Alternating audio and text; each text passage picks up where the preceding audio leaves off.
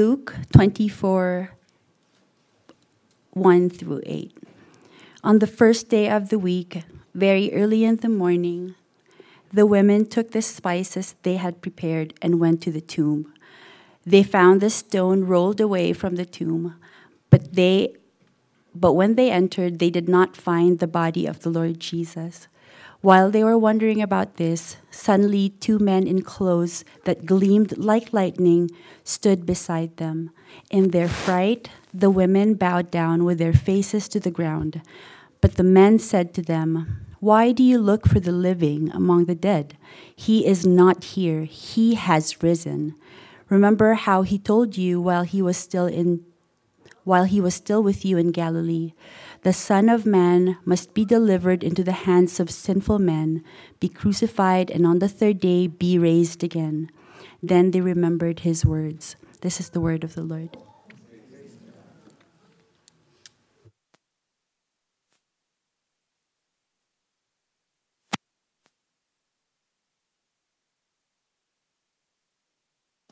Good evening.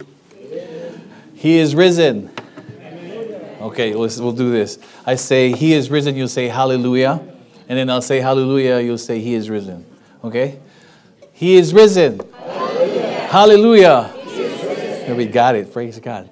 Children, you are dismissed to your classrooms along with their Sunday school teachers. Thank you very much, Sunday school teachers, for your sacrifice and your willingness to continue to feed the next church, the beautiful angels that they are.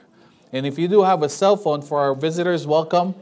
Uh, hopefully, um, our welcome team have seen you and has recognized that you are a visitor because you get a coffee mug for the first time. So if you're uh, repeating, a repeating visitor, and you're, you know, God knows, okay? you're just. All right, so I, I entitled our message tonight. For this is the Resurrection Sunday. I feel like it's fitting to title it The Power of the Resurrection. Um, yeah, we're gonna, it's gonna catch up, I think. Okay. Um, now, this is the most wonderful celebration of the year for the Christian. Amen? Amen? Actually, this is the most wonderful celebration of the year for anyone. Some Christians are not convinced. Some people, most people, are not convinced because today we celebrate together the power of the resurrection of Jesus Christ. Now, more than 2,000 years ago, God's plan of redemption altered the world forever. The power of sin and death was broken through the crucifixion and resurrection of Jesus Christ, that first Easter. Death was defeated. True life spiritual life, God's life triumphed. Today is the culmination, the climax, the summit, the conclusion of our series, The Road to the Cross. And it began when we started the series, it began with Jesus praying in the Mount of Olives, the betrayal of his close friends, and his struggle in knowing that he will lose fellowship with his Father. And then we studied the unjust trial of Jesus and the insults that were hurled at him, the slaps and the spits that uh, he took, he received for us. And then last Wednesday, if you were here, we discussed the scourging of Jesus Christ and the suffering of Christ.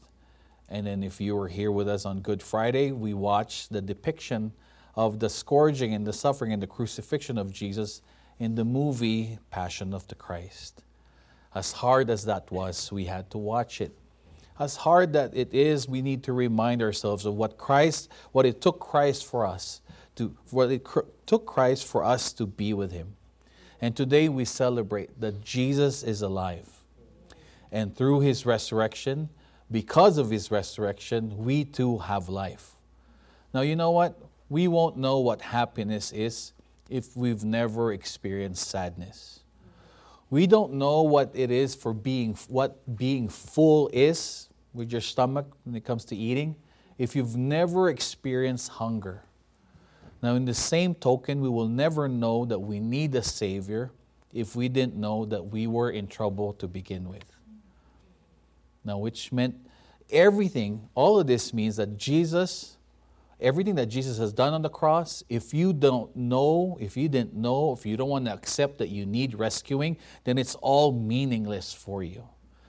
If you didn't know that it was God's plan and His blood must be spilled in order for us to be with Him, if you didn't know about that, then the point of Jesus' crucifixion is meaningless for you.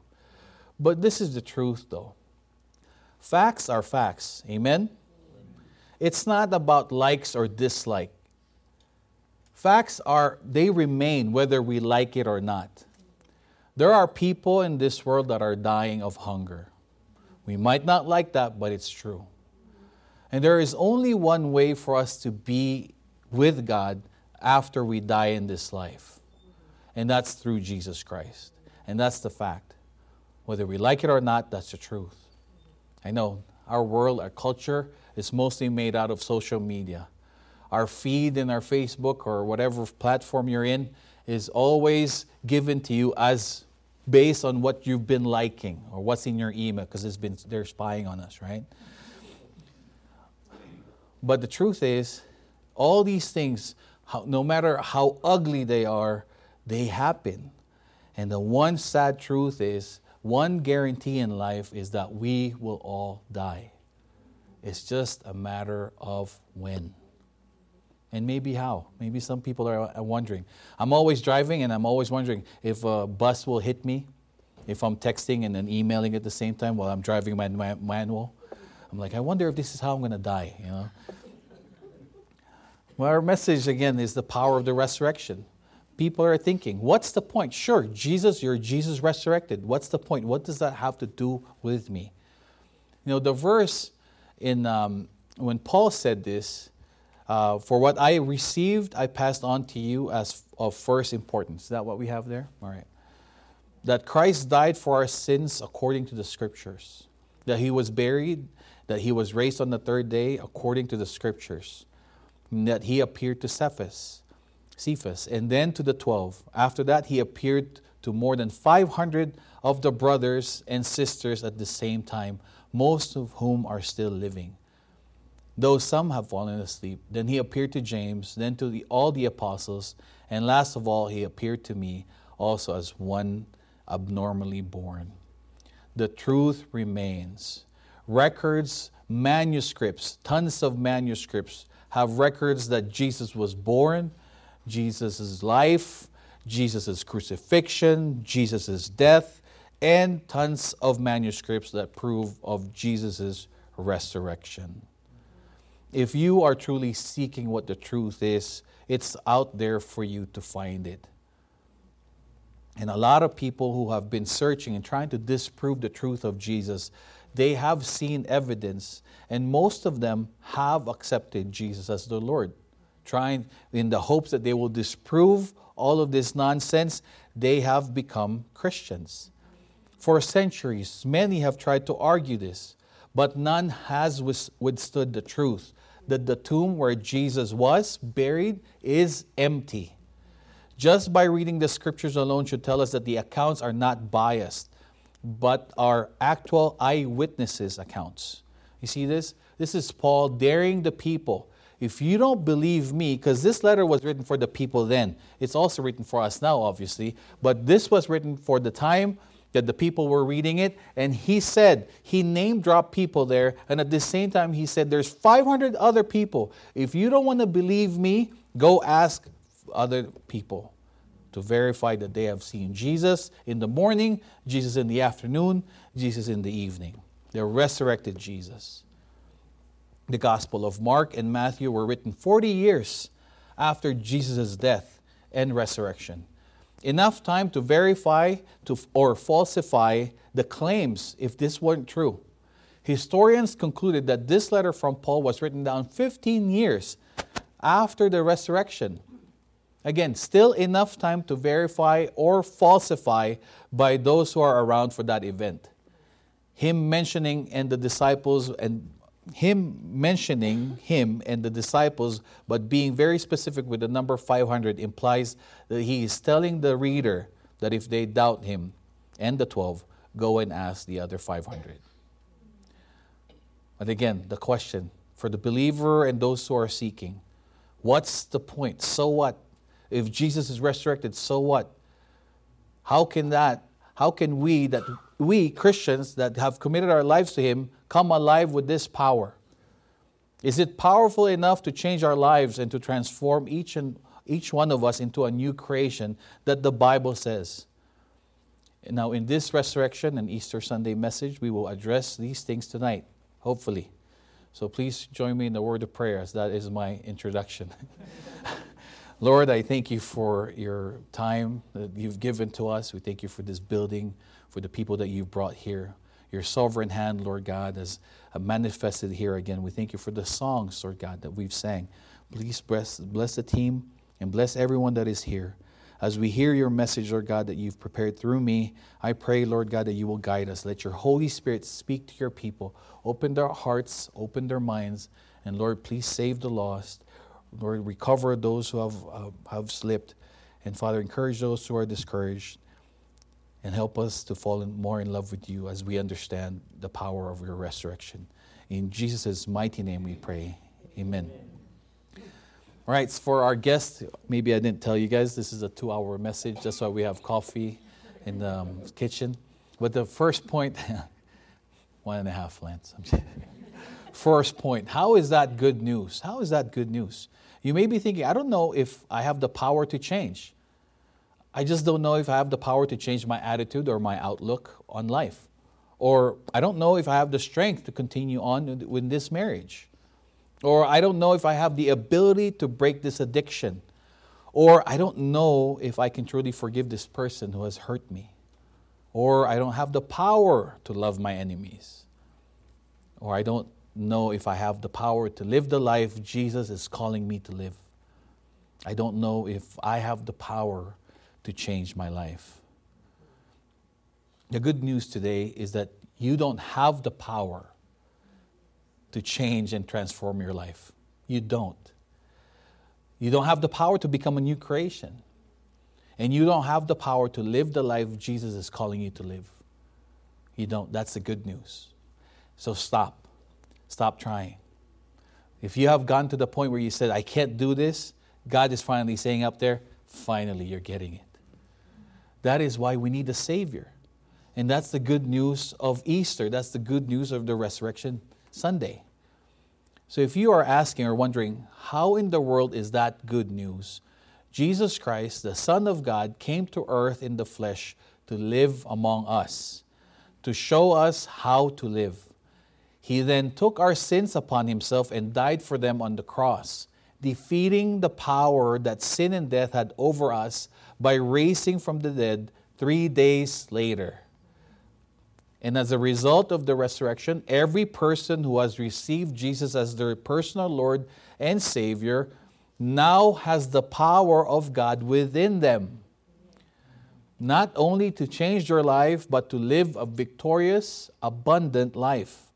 That is what Easter is about. In the New Testament, the Apostle Paul, a man who actually persecuted Christians, he killed Christians. And, you know, us Christians, we don't advise this. And then he experienced a radical life through an encounter with Jesus. He knew that his life depended on Jesus and the power of the resurrection after he met the resurrected Christ. Folks, what you have to understand if you didn't know is that the Jews, the last thing they want is that a man will claim that he is God. The second is that there is life after death. And the third is that somebody will resurrect from the dead. So that was impossible for them to accept. And for somebody like Paul, who loved his religion, somebody said, because Jesus is now Jesus, when Jesus resurrected, the apostles were teaching that you don't have to praise God in the temple. That offended a lot of relig- religious people, including Paul. That's why he was out there to get them. But then when he met Jesus on the road of Damascus, he changed to the point that he lived his life until his death to serve his Lord. In Philippians 3:10 it reads, I want to know Christ. Yes, to know the power of his resurrection. That was the goal of Paul's life to know Jesus and to know the power of his resurrection in his everyday life, not just in church, in his everyday life. Paul's ability, ability to get through every day was dependent on Jesus and Jesus' power living through him. And Paul wanted this same thing so badly for his friends. Listen to how he prayed for his friends in the church of Ephesus. It reads here I also pray that you will understand the incredible greatness of God's power for us who believe him. This is the same mighty power that raised Christ from the dead and seated him in the place of honor at God's right hand in the heavenly realms. Now think about it. That same power that raised Jesus from the dead and now gives him the ability and authority to rule over the universe is available for you and me. Christians, are you listening? That same power is available for you to live the new life that Christ is demanding for us to live, to glorify Him and to bring other people to His life. Now, the Greek word of power is dunamis, which is dynamite. To have the power of the resurrection in your life is to have dynamite power. In the Philippines, when we hear dynamite, if you're a Filipino and you grew up in the Philippines, you associate dynamite with fishing because the fishermen in the Philippines, they, they found it easy to just throw the dynamite in the water, wait for the boom, and then cast their nets and grab the dead fish. But see, dynamite is automatic power, automatic damage, right? If you have a dynamite, it's better than a gun. So dynamite, you just, right?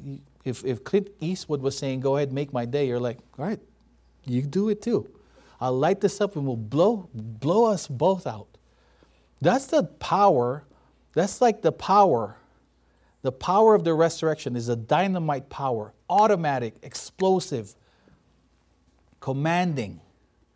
That same power is available for us, Christians. Now, the Apostle Paul said, I want to know it. Give me a piece of that, in essence. It's my goal in life to know Christ and to know the power of his resurrection. And he prayed that we would all know it as well. The good news of Easter is that Jesus Christ not only died for your sins and offers you forgiveness today, but that same power that raised him from the dead 2,000 years ago is available for you to change your life here and now. Next question What is resurrection power? for the sarcastic guy. what is the resur- resurrection power? It's the power to cancel out your past, your present, and your future sins. So many people walk through life carrying around the weight and burden of their past failures, their past mistakes, and their past sins. They become overwhelmed by regret over the past. When, they, when I say, quote unquote, cancel out your past, I'm not talking about denying it or saying it never happened. Cancel means to eliminate, to remove, or to delete. Have you er-, ever gotten halfway through a project and thought, man, I wish I could start over? This is not turning out the way I had it planned. I know, I always feel that way. A lot of people feel that way about life, I guess. I just wish that I could start over. I've made so many mistakes. There are so many failures, problems, and I've made many bad decisions. I just, I just wish I could hit, hit the delete button and start over. Some people can't seem to let go of their past, and as a result, they let their past control their present and dictate their future. They live in a constant state of regret. They continually second guess themselves because they're tortured by painful memories. God says that's unnecessary. You don't have to walk around with a heavy load of guilt, old hurts, and painful memories. Now, how can that be? Now, listen for a moment to what has happened as a result of the death and resurrection of Jesus. Paul said in Colossians 2 13 to 14, You were dead because of your sins, and because your sinful nature was not yet cut away. Then God made you alive with Christ, for he forgave all our sins. He canceled the record of the charges against us and took it away by nailing it to the cross. Now, let me say that again. Christ has done away with the record of charges against you by nailing it to the cross. Now, some of you, some of you have been with me here for quite some time, so you know this application or this, ex- this example. Uh, remember the Olympian who shot the other target, Matthew Emmons?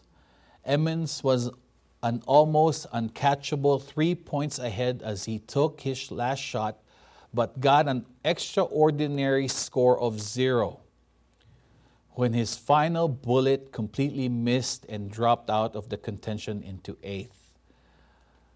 Michael Anti of the United States moved up to second place to win the silver medal, and Austria's Christian Planer jumped to third for bronze.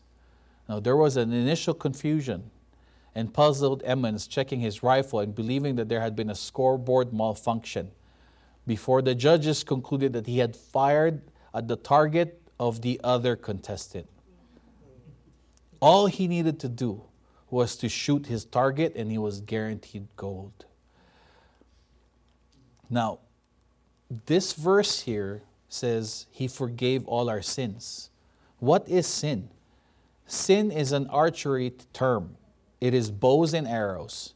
Sin doesn't just mean to shoot and miss the target with our lives, it means to turn our backs and shoot in every direction except for the target we completely ignore the true target of pleasing God with our lives. And we set our sights on seductive targets that don't save us or satisfy us. They actually make us feel miserable and empty. Now, here's the good news God offers complete forgiveness. He says that He cancels every record of the charges against us and He forgives them all. The words that God uses in the Bible to describe how He forgives us are words like blot out, wipe out, washed away, canceled. That means our sins are not only forgiven, but they are forgotten. Now, that doesn't mean God said, Oh, I forgot what He did yesterday. No, He chooses to say, I'm going to forget what you have done. Isn't that amazing? But that doesn't mean Jesus doesn't know the sins that we have committed. It just means that He didn't come to rub it in. He's not like that. He came to rub them out. He didn't come to condemn you. He came to change you by saving you from your sins. Now, John told us, For God did not send His Son into the world to condemn the world, but in order that the world might be saved through him. Now, one of my favorite toys when I was growing up, although I never really had this toy, but my friends would have it, and in the Philippines we share, you know. uh, it's called the magic board. I think here you guys call it the magic slate. You know, I love it because you get to draw something there with this pencil device that they provide, and then when you messed up, lift up the plastic, and voila, a clean slate, right? I love that for some odd reason. I don't know why. You get to start over, draw a bird, stick bird, right? But the Bible says that God has the ability, because of the sacrifice of Jesus, his death and resurrection, to take all the messes and sins and regrets in your life and wipe them clean. Amen? That happens at the moment when we trust Him as our Lord and our Savior. But it gets even better than that. In Jeremiah 31 34, it reads, For I will forgive their iniquity, and I will remember their sin no more. That has to be one of the most amazing verses in the Bible. God, who made the whole world and everything in it, chooses to forget your wrongs your mistakes, your past failures, and your sins. And when you come to Him, confess your sins and ask Him to forgive you, and then He cancels your past. For those of you who are, who are here today and have received Christ at some point in your past, but are limping through life because of the sin that you are not letting go, it's the same thing applies to you. God chooses to forget that because you've already accepted Him as Lord. So your past, your present, and your future sins have been forgiven. Amen? Amen? When you come back to Him and confess your sins and ask Him to forgive you, He receives you, He forgives you, wipes the slate clean, and cancels those sins off your record. One must wonder how can God do this? What is the basis of this kind of forgiveness? Now, in Romans 8 1, it tells us there is therefore now no condemnation for those who are in Christ Jesus. Amen? When Jesus Christ died on the cross, one of the last things he said on the cross it was, It is finished. In the Greek, those terms, those three words are actually one word. It literally, it literally means paid in full, canceled. God says that what Jesus did on the cross, He paid for every sin you've ever committed. He stamps paid in full across each one of us. That's why there's no condemnation for you. He canceled our past sins and failures and mistakes. Now, when I was growing up, I was hanging out with the wrong crowd too, um, like Brother Anmo there. Now, the one thing that we always do in the mall, other than shop, is we shoplift. we do the five finger discount, you know? But the one thing is, if I know I paid for the thing, if I paid for the shirt or the shoes, I have the receipt handy right away because I'm the usual suspect by these security guards. They always ask me, Can I see your receipt for that bag? And if I have the receipt, I already have it ready. Just by the time this, you know, he's trying to be undercover security guard, I go, Hey, Mr. Undercover Security Guard, here's my receipt. I paid for that. I paid for that because I paid for it. You know, you, you have the same thing. We as Christians have the same thing. We have to live our lives in that confidence that when the, the devil, the enemy, is condemning us of our sins and our mistakes, you don't deserve him. You're going to go to hell. You never change. You're going to say, I've been paid for. He paid for me. Cancelled. In a good way. A new identity.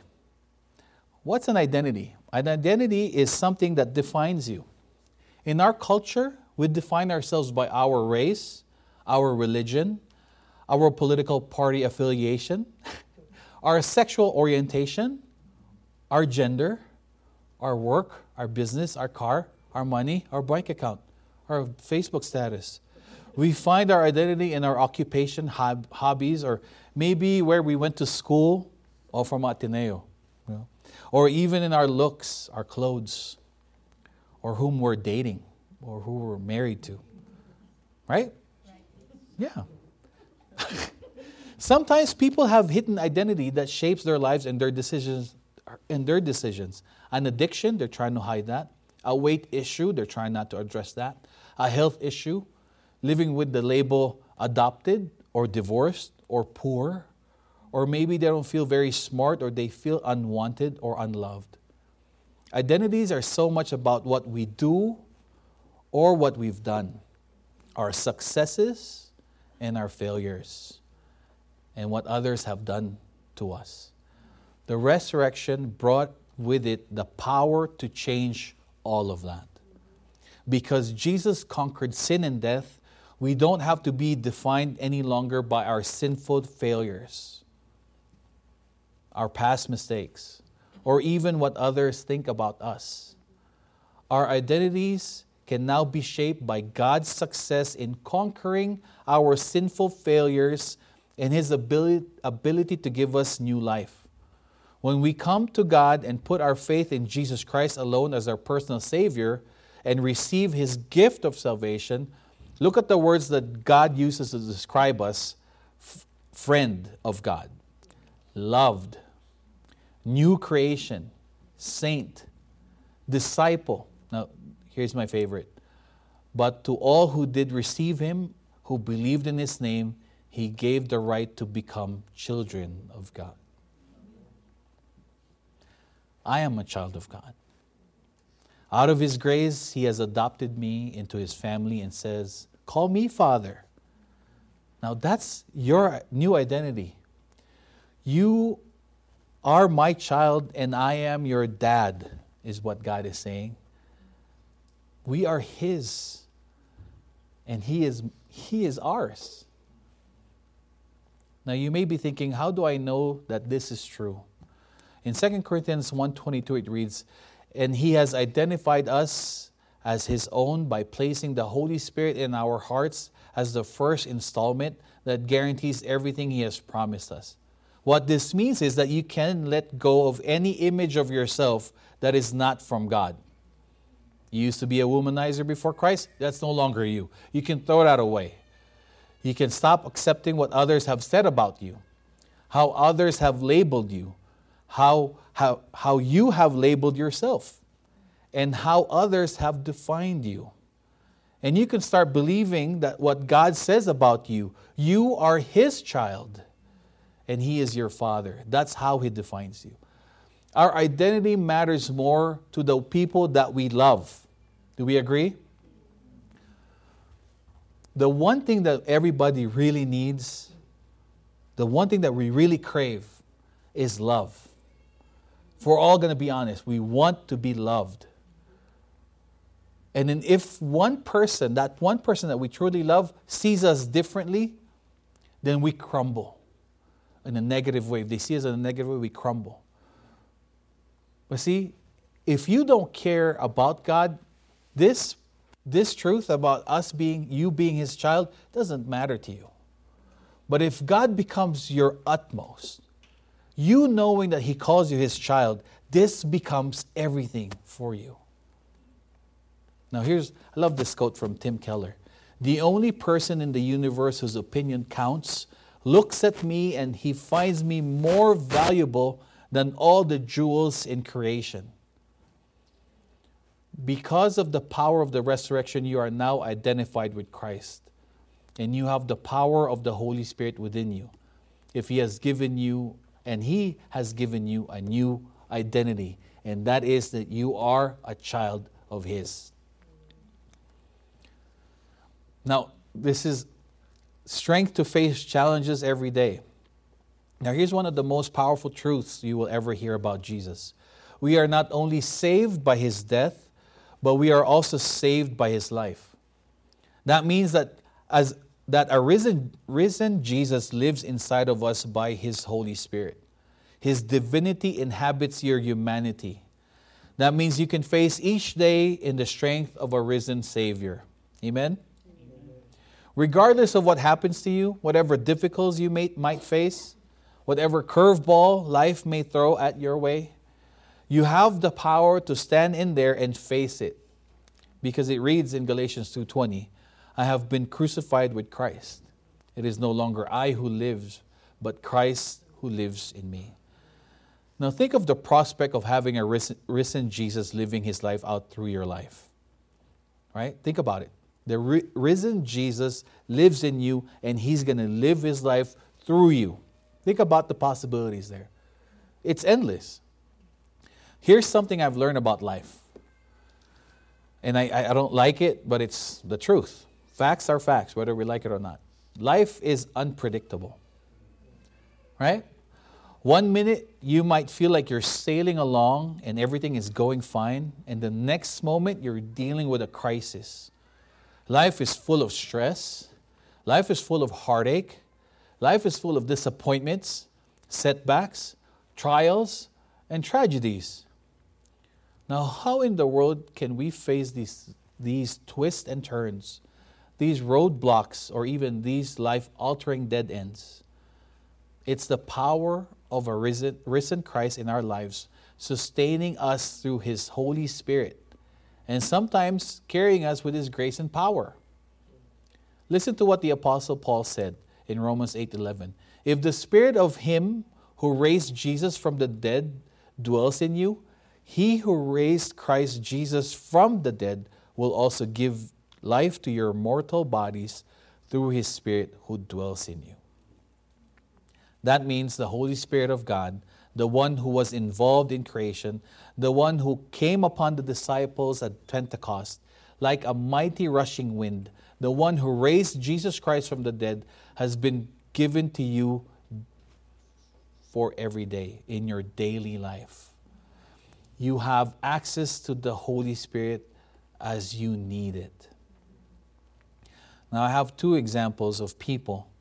Um, one from people from our church, and the second one is, is Tim Keller. But, the, but I want to give you guys the story of our sisters, uh, Sister Dulce and her daughters, uh, Hannah, Ruth, and Naomi. Um, these four women would have not had the power to handle all that they have been through uh, last year. Now, within the span of one year, our dear brother, his sudden passing, Brother Chris, uh, died in March. And then because of that, uh, our sisters were displaced. You know, they, they, they, they moved out of their home. And then all of a sudden, while they're going through that, they're grieving through that, they hear news of uh, Sister Dulce's mother, the, the girl's grandmother, uh, getting sick. And then months after that, there was a sudden death of their grandmother. And then a day or two after that, their biological father of the girls also died. All within a span of one year. Even less, I think. Now, just think about that. Many days of praying. They did many days of praying. Many questions remain unanswered for them. Many heartaches, many tears they have given. And they're probably wondering, why are why uh, why all these, Lord? Now all these women believed in the resurrected Jesus. You know what they did? They kept singing for the Lord.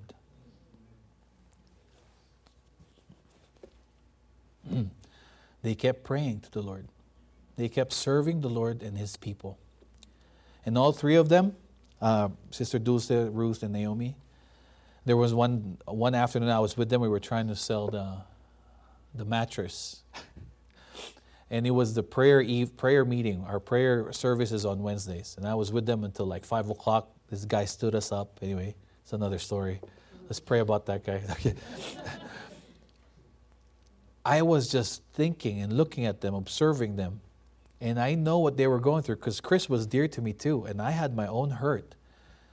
But they were more than, because the situation was are we going to be late for the prayer service or are we going to wait for this guy? So we all said, oh, you know what, let's just go to the prayer service. And then I was, I was as I was driving to church, and, and then I saw them here singing I go, only people who believe that Jesus is true and is alive can actually throw off whatever they're feeling and continue on to serve the God of the universe.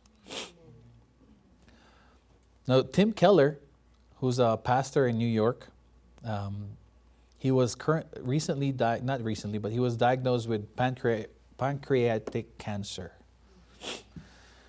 Tim said that when he received his cancer diagnosis, the doctor looked at us and said, I want you to realize that when it comes to pancreatic cancer, you're going to die from this. The vast majority of patients live less than a year after diagnosis, after the diagnosis. Now, Tim described that day itself as a kind of death. Now, you know, Holy Week gives you both death and resurrection. They don't make any sense apart. They have to go together, they have to coexist. You can't have the joy of resurrection unless you've gone through a death. A death without resurrection is just as hopeless. Essentially, the death and resurrection motif or pattern is absolutely at the heart of what it means to live a Christian life. And actually, everything in life is like that. With any kind of suffering, if I respond to it by looking to God in faith, suffering drives me like a nail deeper into God's love, which is what cancer has done for me, said Tim Keller. If the resurrection of Jesus Christ really happened, then ultimately God is going to put everything right. Amen? Not convinced. Not everybody's convinced if God really, if Jesus really resurrected, suffering is going to go away. Evil is going to go away. Death is going to go away. Aging is going to go away. You don't have to spend money anymore. Pancreatic cancer is going to go away. Now, if the resurrection of Jesus Christ did not happen, then I guess all bets are off but if it actually happened, then there are all hope. Then there's all the hope in the world.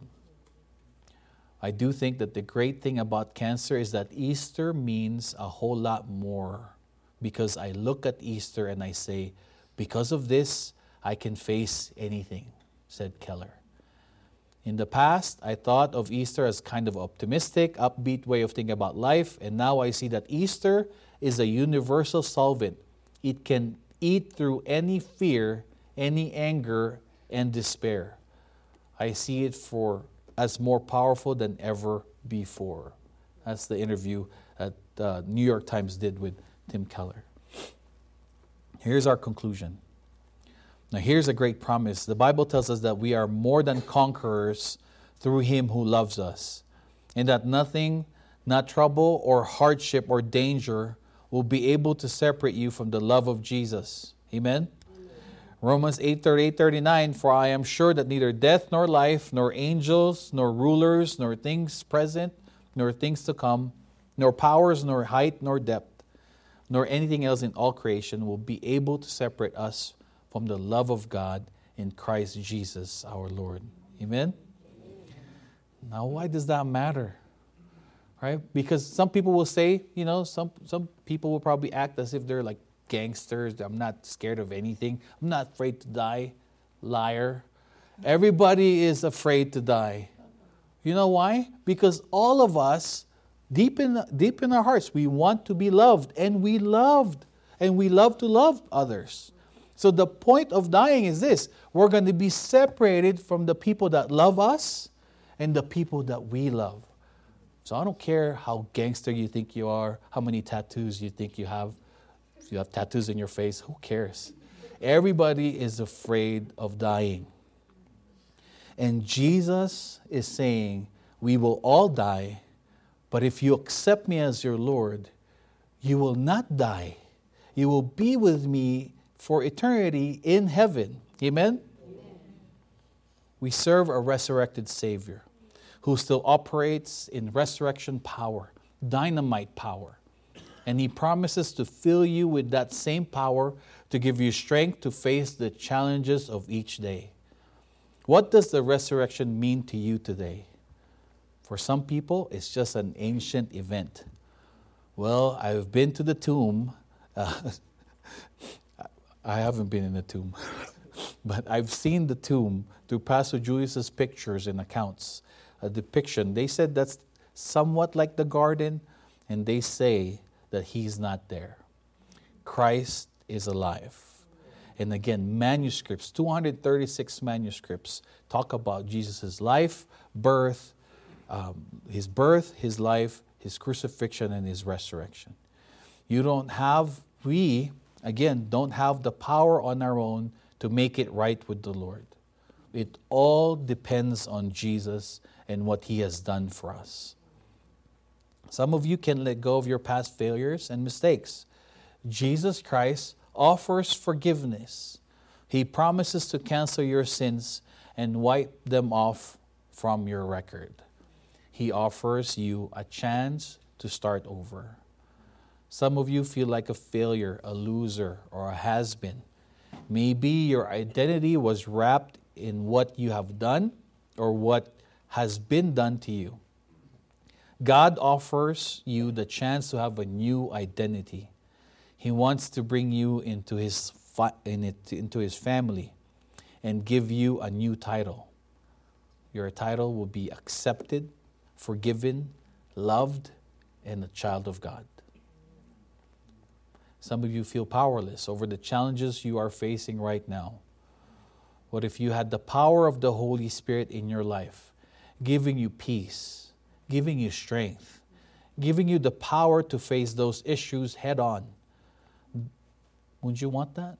The power to change your situation? The resurrection means that no situation is too hopeless. No problem is too big for Jesus. Amen? He's still in the resurrection business and he has the power to change your life. Amen? He is risen. Hallelujah. Hallelujah. Let's close in prayer. Thank you for your patience. Father, we thank you for your message. We thank you for resurrecting from the dead. We thank you for dying on the cross for us. We thank you for your love, Lord God, that is uh, unending. We are always astonished, Lord God, by how much you, you loved us despite our negligence, despite our mistakes and our sins against you and our fellow men. Father, we ask now, Lord God, for those who still have to surrender their lives to you as their Lord, I pray that this will be the evening that they will open their hearts to you and accept you as their Lord. I hope, Lord God, that they will realize that they are sinners and they will need a Savior. And I pray, Father God, that they will accept you as their Savior. And I pray for my brothers and sisters who are discouraged with the challenges in their lives, Lord God. I pray that the power of the resurrection that you have reminded us tonight, we will see that and we will live that. I pray that you will whisper to us, Father, when we're struggling this whole week, when there's a challenge that's just crippling us. Father, whisper to us, speak to us, remind us of your power that is in us, the power to resurrect the dead. Resurrect us, Lord God, and live in us and live through us. In Jesus' mighty name we pray. And all the Lord's people said,